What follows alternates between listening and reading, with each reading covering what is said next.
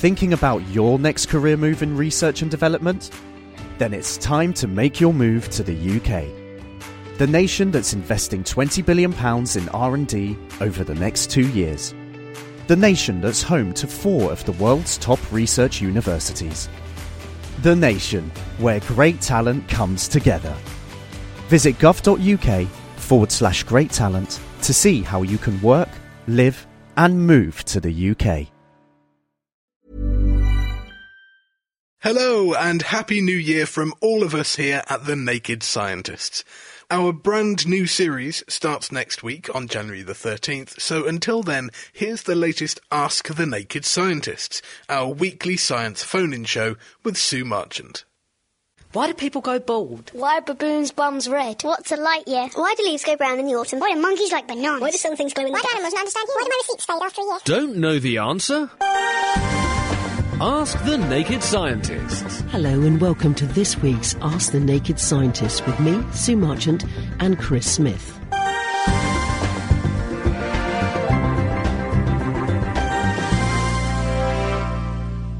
Um, what's new in the world of science for you? Well, today's exciting news is, of course, the announcement of the RAE, the Research Assessment Exercise. Now, this has been going on for seven years, and universities all around the UK have submitted their entries. 220 20 plus thousand um, assessments were submitted by academic institutions around the UK. And this is a, a sort of scoring and rating system which is used to scrutinise the quality of Britain's academic research output. The idea being to work out who's good and who's the best. Mm. And the government then uses that data, and research councils use that data to work out who deserves extra perks, in other words, where the money goes. And we deserve a pat on the back in this area because Cambridge University has come out as number one in the country. Some would say a bit predictably, but of course, that doesn't come without hard work. And so all the people who are at Cambridge University deserve a big pat on the back because what that's showing is that the University of Cambridge's research output is of extremely high standard. And not just in this country, but internationally. In fact, looking at most of the league tables, Cambridge University is ranked as the best, or uh, at the very least, second best university in the world, uh, alongside Harvard in America. So we've got every reason to be proud because, of course, it's where we're all living in this area, in this part of England. It's actually g- going to be the last year that they do this uh, RAE because it's a huge amount of effort on the part of the institution. And so they're going to start probably finding a new way to rank academic institutions, maybe look at them from a different perspective or work out a new way of working out who's good or who's the best um, because it, it's not really sustainable. And it's also, some say, a bit dubious what happens because when universities know that there's money on the end of something, then what can happen is that they can resort to various tactics to try to make sure that their quality is high in certain areas in order to secure better funding. And the way that they might do that is by recruiting somebody from another university who's very good, and then that person counts towards the RAE score for their new institution. So, in other words, if you wanted someone really good on your radio station, you'd phone up Sue Marchant and say, hey, come and work for radio whatever, and then you'll make us look really good and make us sound good. And so, as a result, universities can end up spending a huge amount of money to lure people in because they have to give them a very juicy incentivization package to lure some scientist in, maybe from another country even, so that they bring their laboratory group and their research track record with them. And of course, that means the university is having to spend a fortune to get money back. And people question the ethics of that. They question the sensibility of that mm. because it's a huge, great money go round, mm. and uh, it's dubious whether or not it w- really is the best way to go about things. And so I think people are, are, are saying, I think we need to re examine this and find out whether or not there's a better way to rank out the prestige and quality of our academic output and, and how to size up what universities have got on offer. Right, it's time now to ask Dr. Chris the questions, your questions. Andrew in Cambridge, Dr. Chris, says, I often wake up with sleep in my eyes. What I want to know is, what, what, what does the body make it for, and what's its purpose, that sleep that you get in your eyes? Chris. Yeah, well, tears are the source of sleep, and it's in fact tears that have evaporated a bit or dried out and left behind the other things that go with them. Because tears, although they may appear to be just water, are a complex mixture of salts and proteins, and those proteins include antibodies and mucus. A slimy chemical called mucin, which is produced by mucus producing cells both in the eyelids and, and also in the, the duct that supplies tears. And the idea of mucus, of course, is to lubricate the eye in, in the eye socket and also lubricate the lids as they ro- roll across the surface of the eye and back. And there are also um, enzymes called lysozymes in tears, and lysozymes can break down components of the cell walls of bacteria. So they're a very good way of keeping your eyes clear of infection. And when you go to sleep, the tear production goes down a bit, in the same way that saliva production goes down when you're at sleep. And as a result, because you're producing fewer tears, you're blinking much less, and therefore you get stasis or pooling of the tears in certain bits of your eyes. And in other words, little bits of tear can leak into the corner of your eye and it evaporates because, of course, your skin is warm, and the water evaporates off, and it leaves behind those collections of salts and mucus and proteins, and they dry out and form almost like a bogey, but in fact it's dried tears, and that's the sleep. And you'll notice that this gets a lot worse if you're in a dusty environment. If you've been working on a farm or in a dusty environment during the day and you go to sleep, you'll, you'll find this may be exaggerated. If you get an infection, you'll also notice that the tears uh, are exaggerated because uh, you're producing local inflammation in the eye, and this produces more debris which gets lodged in the tears. And also, if you have an infection in the nose, this can spread into the duct that drains the tears away down into your nose. It can block it off, and this means that tears don't drain so well, and they're more likely to form sleep. And that's why you can get an exaggeration of that when you have um, either an infection or sometimes allergies as well. Right, okay. Thank you very much, Dr. Chris. Our next question Ian in Essex says, What are the best ingredients to look for in olive oil, such as fat, for example? Should I be looking at monos or polysaturates? Yes. Um, well, the thing about olive oil is that it's very rich in what are called mono unsaturates, MUFAs, monounsaturated fatty acids. And the best olive oil is, is allegedly the olive oil that's first pressed, mm. the extra virgin, because um, when you first press the olives and then you take the oil off, the first oil to come off is the freshest, it's also the finest, and is said to be the best for you in terms of its antioxidant profile and its monounsaturated fatty acid profile.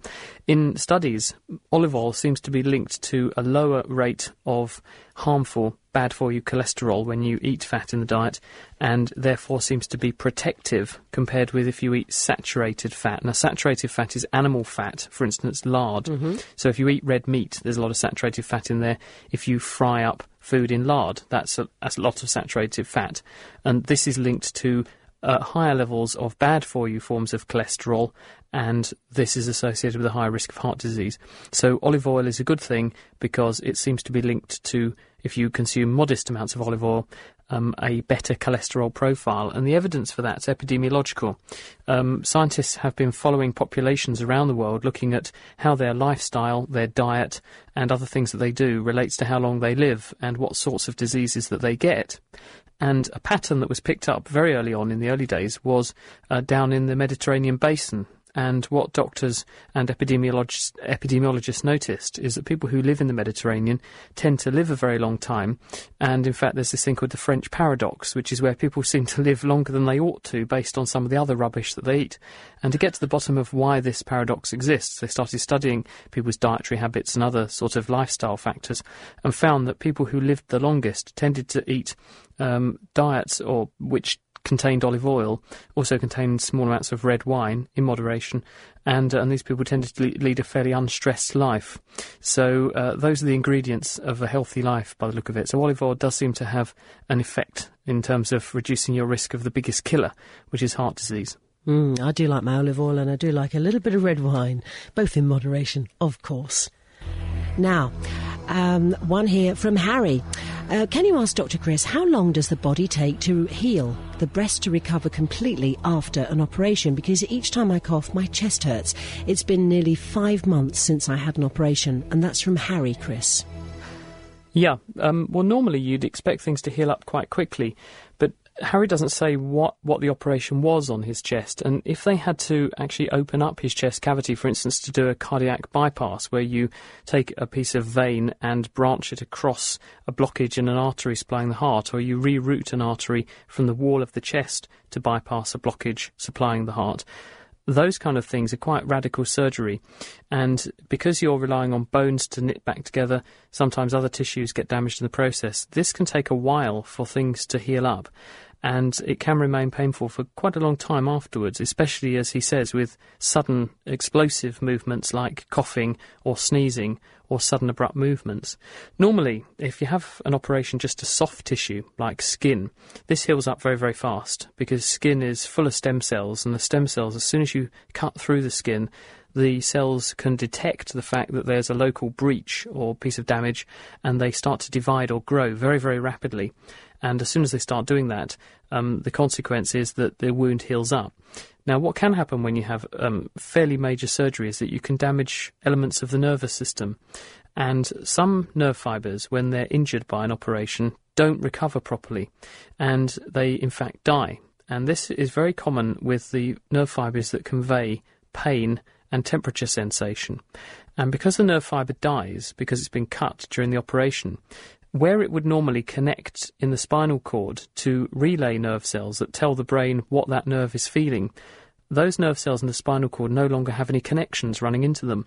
And other nerve fibres that supply a similar area of the body but do a different job can sometimes branch and resupply those cells that have been denervated or had their nerve supply cut. And this means that where previously you had to have pain or high temperature to stimulate those nerves in the spinal cord, now it's whatever job the new nerve supply does. And this might even be just stroking or fine touch can drive those nerve supplies in the spinal cord. And as a result, people feel inappropriate pain. And this is a condition called causalgia. And it's very, very uncomfortable. And it can be associated with very radical surgery or very severe injury.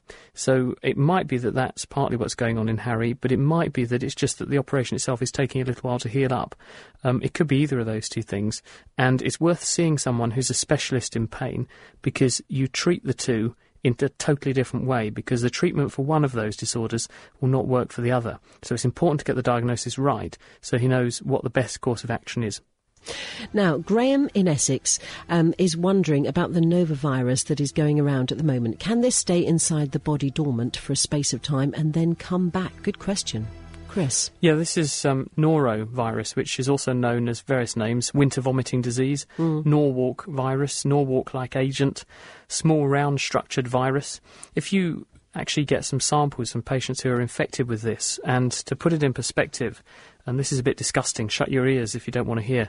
Um, every centimetre cubed of faeces from someone who has diarrhoea because of this agent has got more than a million and possibly as many as a hundred million viral particles in it.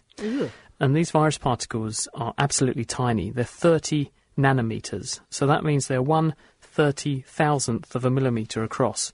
So imagine how many of those you could cram on the head of a pin. They're so tiny, they're smaller than some particles of smoke that you see coming off the end of a cigarette. And this means that when someone has noro, norovirus infection, uh, and, and it makes you have profuse projectile vomiting and diarrhea, which suddenly comes on out of nowhere, you make a splash or puddle on the pavement, and up comes a sea or a sort of a miasma of these little particles, millions of them floating around in the air, and they are incredibly tough because they don't have an envelope, they haven't got a fatty layer around them. They're just like a protein husk, which is very, very tough.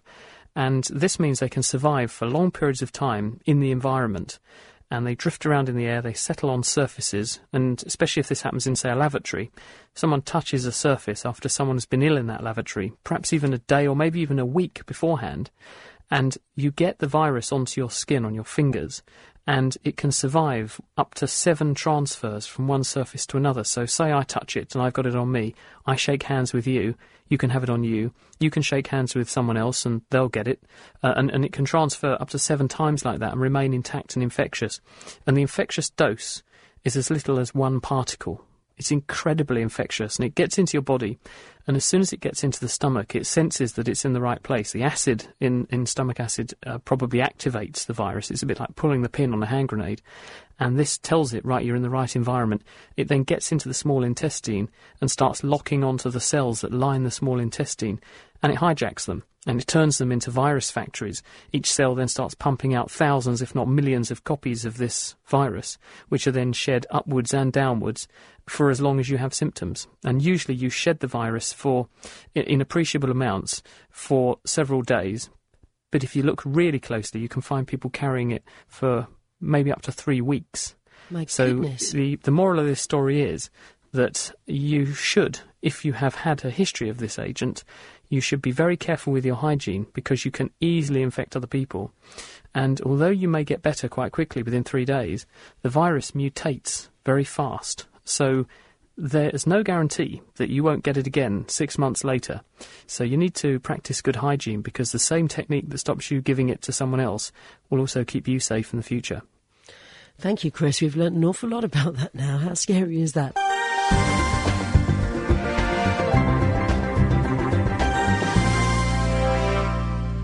Let's welcome Mark onto the programme. Hello, Mark. Hello. Hello there.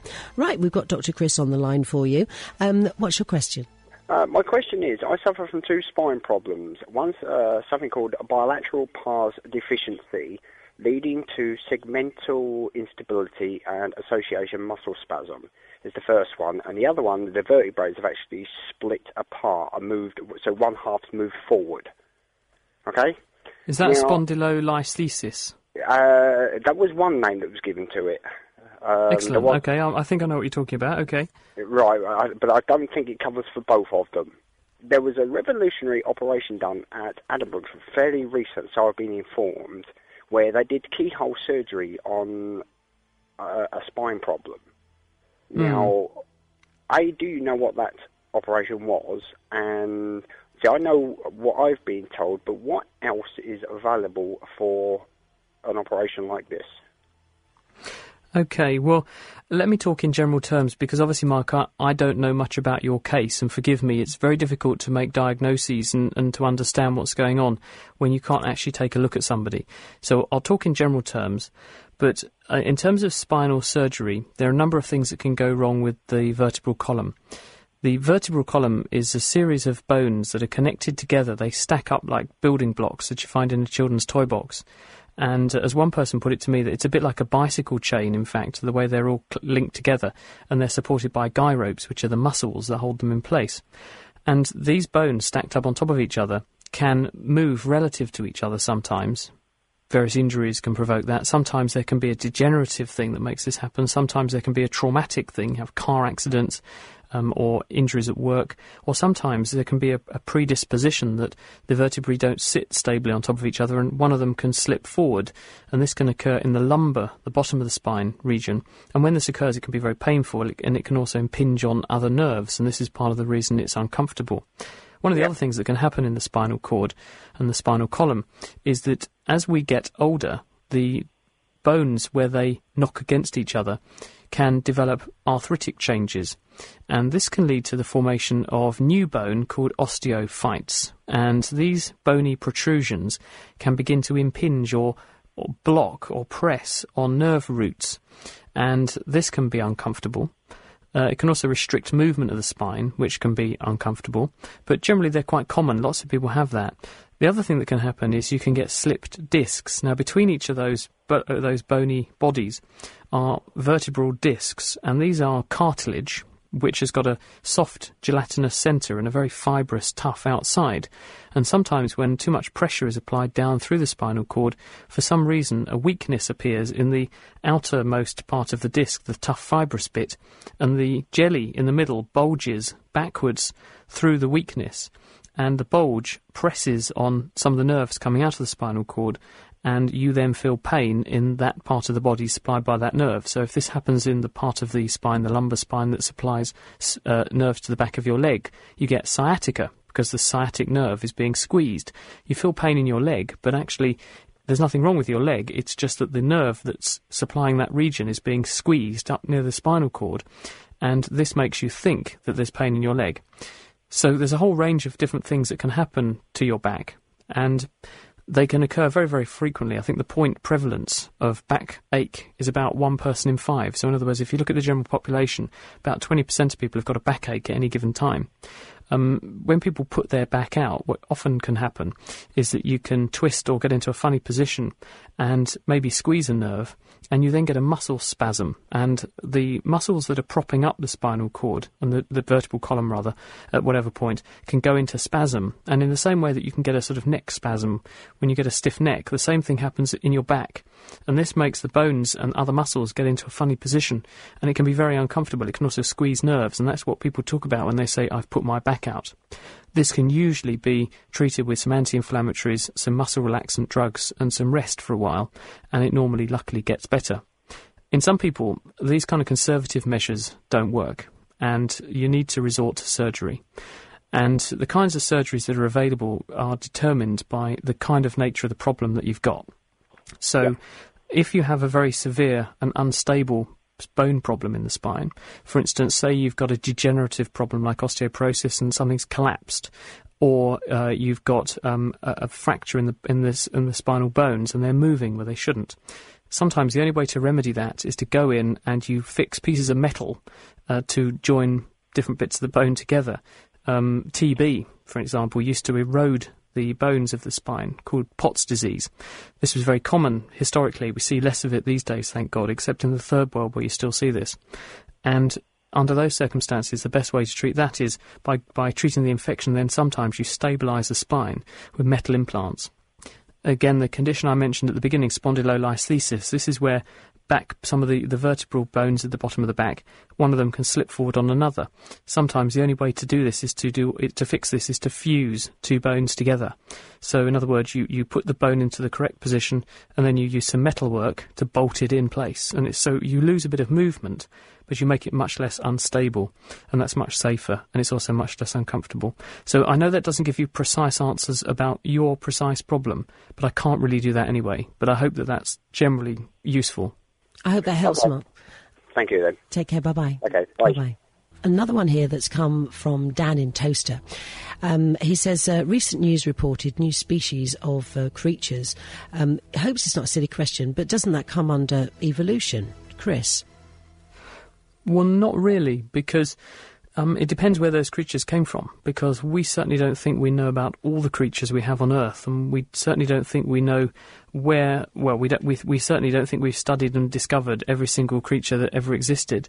So there are inevitably many, many, many, many creatures out there in the wild that we don't know exist. Now that's less likely in well-developed countries, but in tropical rainforests and in less developed areas of the world where we've not had an impact on the environment and where people don't go so often, there, there are inevitably species there that we just haven't ever come across, but doesn't mean they don't exist.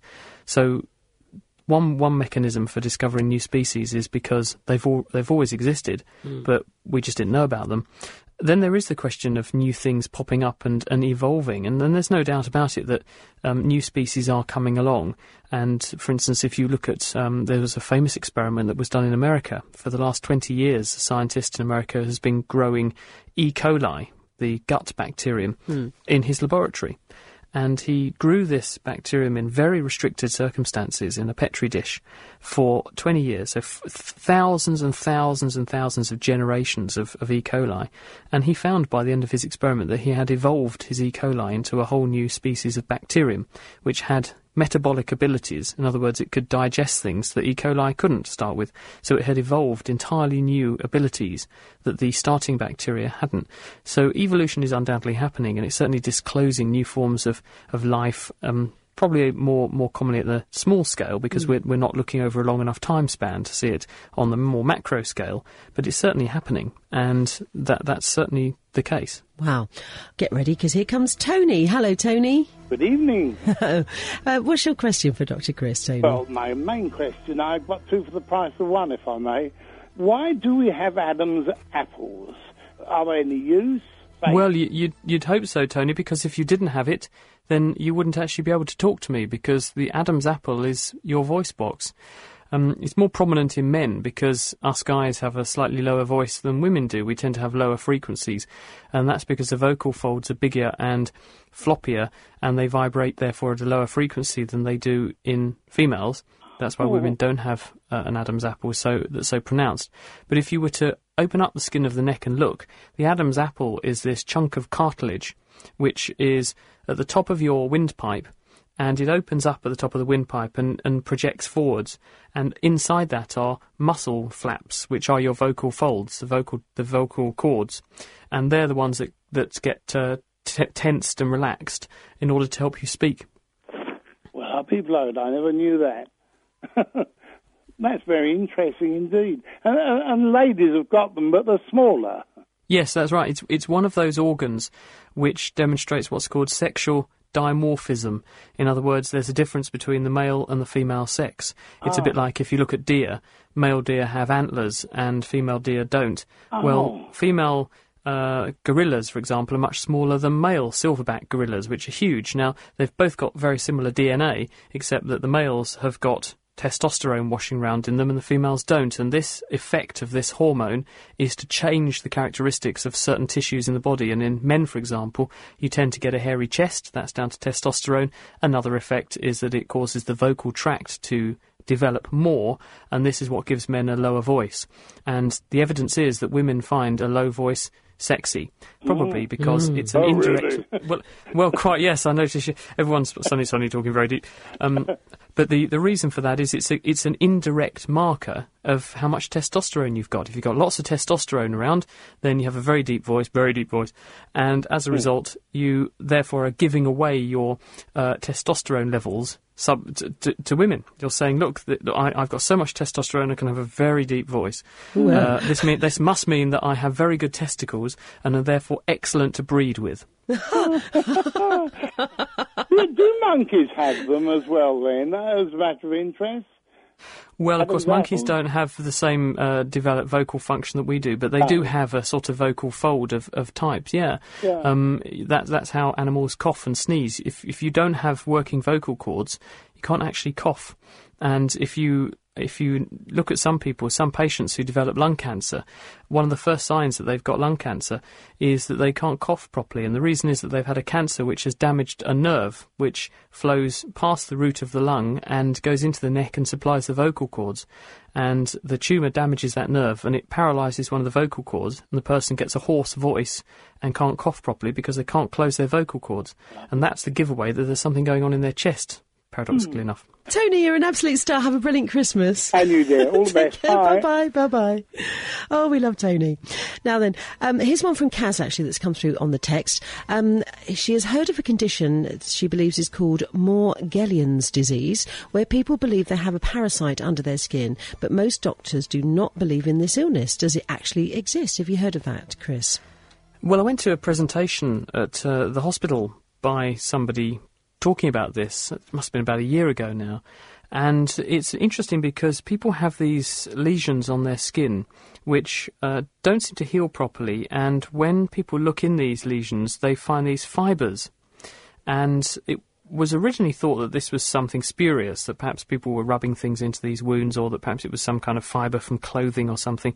But th- there are a number of reported cases of this around the world now, and there's a, a Morgellons disease society that's been set up, and they're collecting cases, and people seem to think it is some kind of real entity, but I think it's one of these new kind of things that people don't really understand yet, and so they're not really sure whether it's real or if it is real, what's causing it. Um, but it's certainly something that people take seriously, and you can look it up if you go on the internet and, and type in Morgellons syndrome or Morgellons disease. Um, you can find it. I think there's been in the UK uh, single numbers of cases ever, so it's very, very rare. That's it for this week. Our doctors will be back with me next week for more Ask the Naked Scientist. But don't forget, you can also catch them on the Naked Scientist podcast, which you can find on the Naked Scientist website, www.nakedscientist.com.